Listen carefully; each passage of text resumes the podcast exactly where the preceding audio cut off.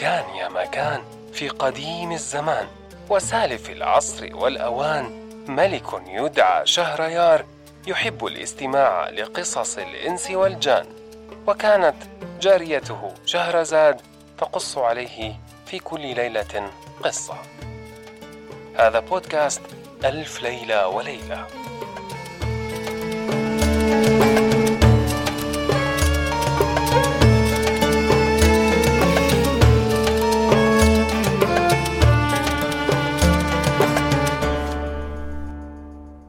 قصص ألف ليلة وليلة. الليلة الثالثة.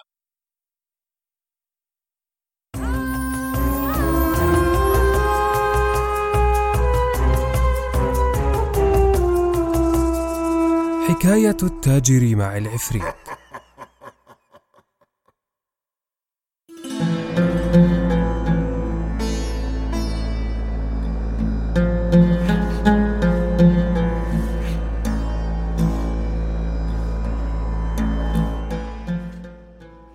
قالت بلغني أن الشيخ الثالث صاحب البغلة قال للجني أنا أحكي لك حكاية أعجب من حكاية الاثنين وتهب لي باقي دمه وجنايته أيها الجني.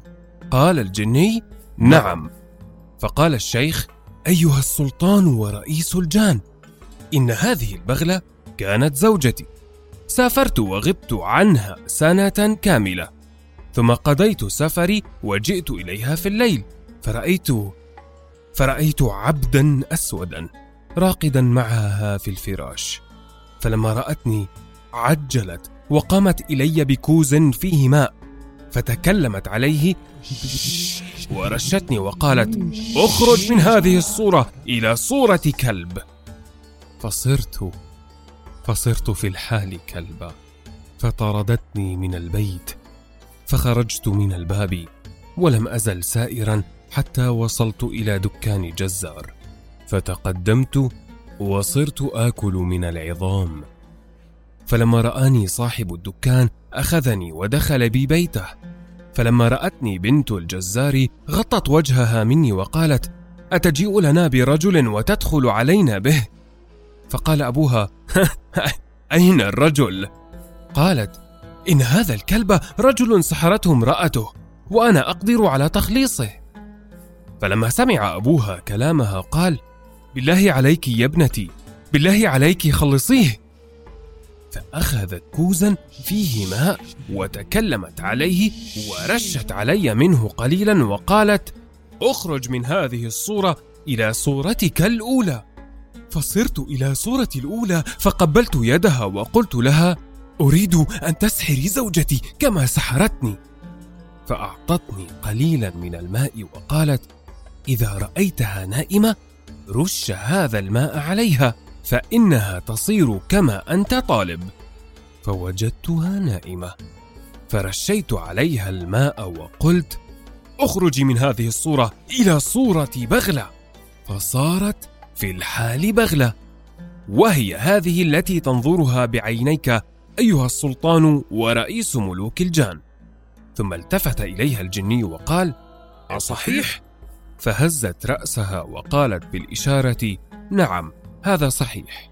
فلما قال الشيخ الثالث للجني حكاية أعجب من الحكايتين تعجب الجني غاية العجب واهتز من الطرب وقال قد وهبت لك باقي جنايته وأطلقته لكم. فأقبل التاجر على الشيوخ وشكرهم وهنوه بالسلامة ورجع كل واحد إلى بلده.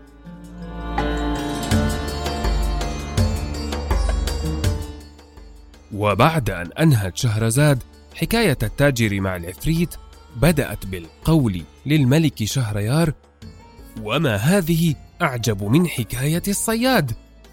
فقال لها الملك شهريار وما حكاية الصياد؟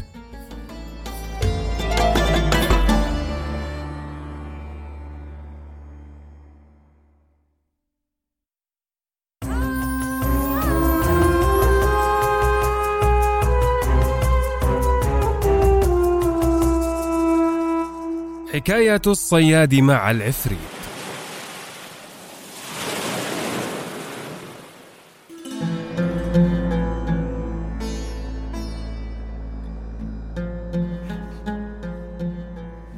قالت بلغني أيها الملك السعيد أنه كان رجل صياد وكان طاعنا في السن وله زوجة وثلاثة أولاد وهو فقير الحال وكان من عادته أن يرمي شبكته كل يوم أربع مرات لا غير.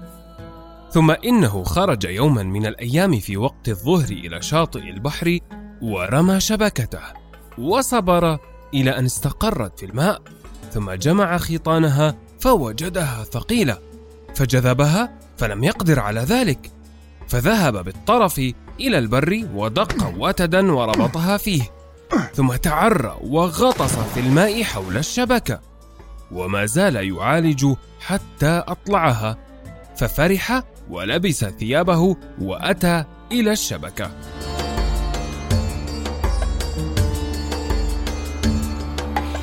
فوجد فيها حمارا ميتا.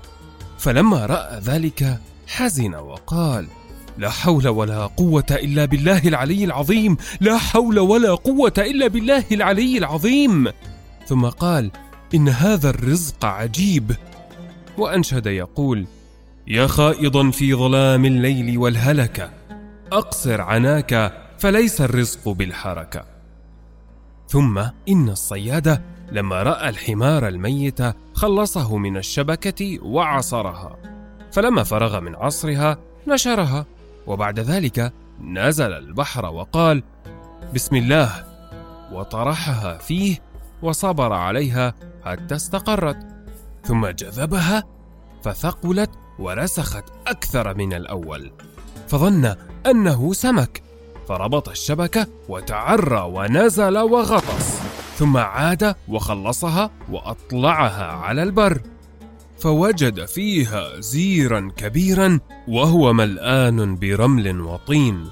فلما رأى ذلك تأسف وأنشد قول الشاعر يا حرقة الدهر كفي إن لم تكفي فعفي فلا بحظي أعطي ولا بصنعة كفي خرجت أطلب رزقي وجدت رزقي توفي. كم جاهل في ظهور وعالم متخفي. ثم إنه رمى الزير وعصر شبكته ونظفها واستغفر الله وعاد إلى البحر ثالث مرة ورمى الشبكه وصبر عليها حتى استقرت. وجذبها فوجد فيها قوارير. فأنشد قول الشاعر هو الرزق لا حل لديك ولا ربط ولا قلم يجدي عليك ولا خط. ثم إنه رفع رأسه إلى السماء وقال اللهم اللهم إنك تعلم أني لم أرمي شبكتي غير أربع مرات وقد رميت ثلاثة. ثم إنه سمى الله ورمى الشبكة في البحر وصبر إلى أن استقرت وجذبها فلم يطق جذبها. وإذا بها اشتبكت في الأرض فقال لا حول ولا قوة إلا بالله. لا حول ولا قوة إلا بالله. فتعرى وغطس عليها وصار يعالج فيها إلى أن طلعت على البر. وفتحها فوجد فيها قمقما من نحاس أصفر. وفمه مختوم برصاص عليه طبع خاتم سيدنا سليمان.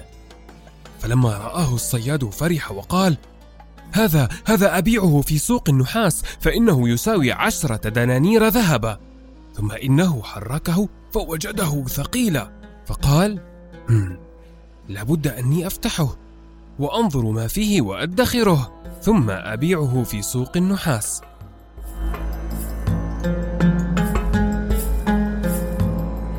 ثم إنه أخرج سكينا وعالج في الرصاص إلى أن فكه من القمقم وحطه على الأرض وهزه لينكب ما فيه فلم ينزل منه شيء.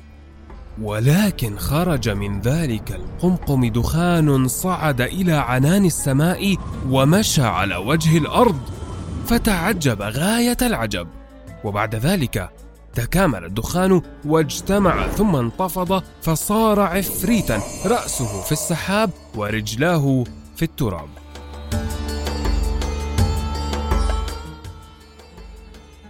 برأس كالقبة وأيد كالمداري ورجلين كالصواري وفم كالمغارة وأسنان كالحجارة ومناخير كالإبريق وعينين كالسراجين أشعث أغبر.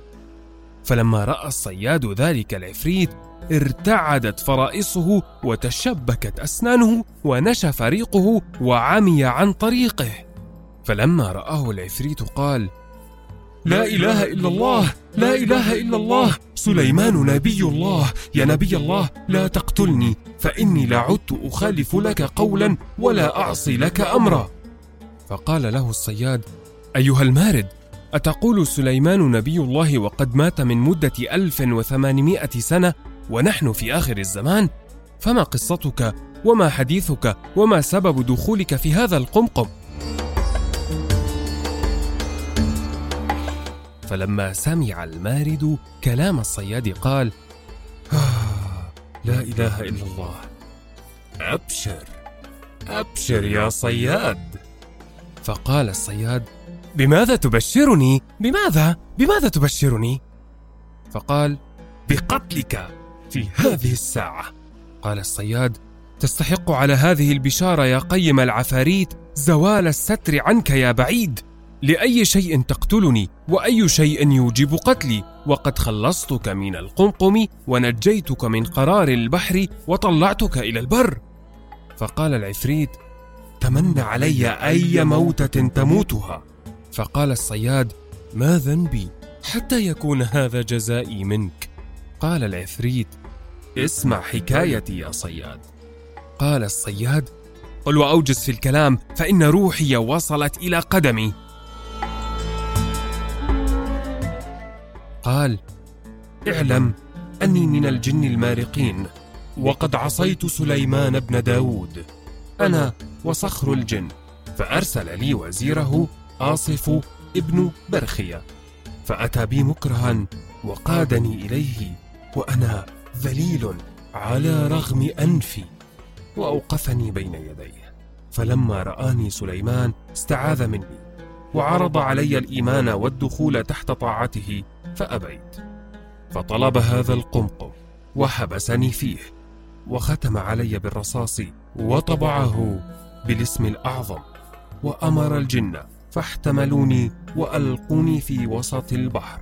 فأقمت مئة عام وقلت في قلبي كل من خلصني أغنيته إلى الأبد. فمرت مئة عام ولم يخلصني أحد. ودخلت علي مئة أخرى. فقلت كل من خلصني فتحت له كنوز الأرض. فلم يخلصني أحد. فمر علي أربعمائة عام أخرى. فقلت كل من خلصني أقضي له ثلاث حاجات فلم يخلصني أحد. فغضبت غضبا شديدا وقلت في نفسي كل من خلصني في هذه الساعة قتلته ومنيته كيف يموت؟ وها أنت قد خلصتني ومنيتك كيف تموت؟ فلما سمع الصياد كلام العفريت قال يا لهذا العجب يا لهذا العجب أنا ما جئت أخلصك إلا في هذه الأيام؟ ثم قال الصياد للعفريت أعف عن قتلي يعفو الله عنك ولا تهلكني يسلط الله عليك من يهلكك. فقال المارد لا بد من قتلك فتمنى علي موتة تموتها. فلما تحقق ذلك منه الصياد راجع العفريت وقال أعف عني أعف عني. فقال العفريت وأنا ما أقتلك إلا لأجل ما خلصتني. فقال له الصياد يا شيخ العفاريت هل أصنع معك مليحا فتقابلني بالقبيح؟ ولكن لم يكذب المثل حيث قال فعلنا جميلا قابلون بضده. وهذا لعمري من فعال الفواجر ومن يفعل المعروف مع غير أهله يجازى كما جوزي مجير أم عامر. فلما سمع العفريت كلامه قال لا تطمع فلا بد من موتك. فقال الصياد في نفسه هذا جني وأنا إنسي وقد أعطاني الله عقلا كاملا وها أنا أدبر امرا في هلاكه بحيلتي وعقلي وهو يدبر بمكره وخبثه. ثم قال للعفريت هل صممت على قتلي؟ قال العفريت نعم. فقال له بالاسم الأعظم المنقوش على خاتم سليمان أسألك عن شيء وتصدقني فيه.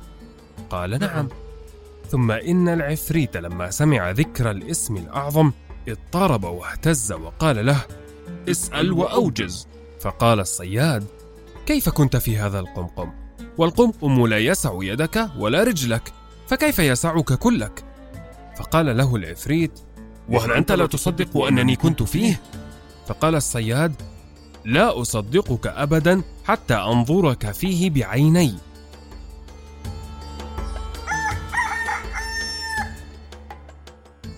وأدرك شهرزاد الصباح فسكتت عن الكلام المباح.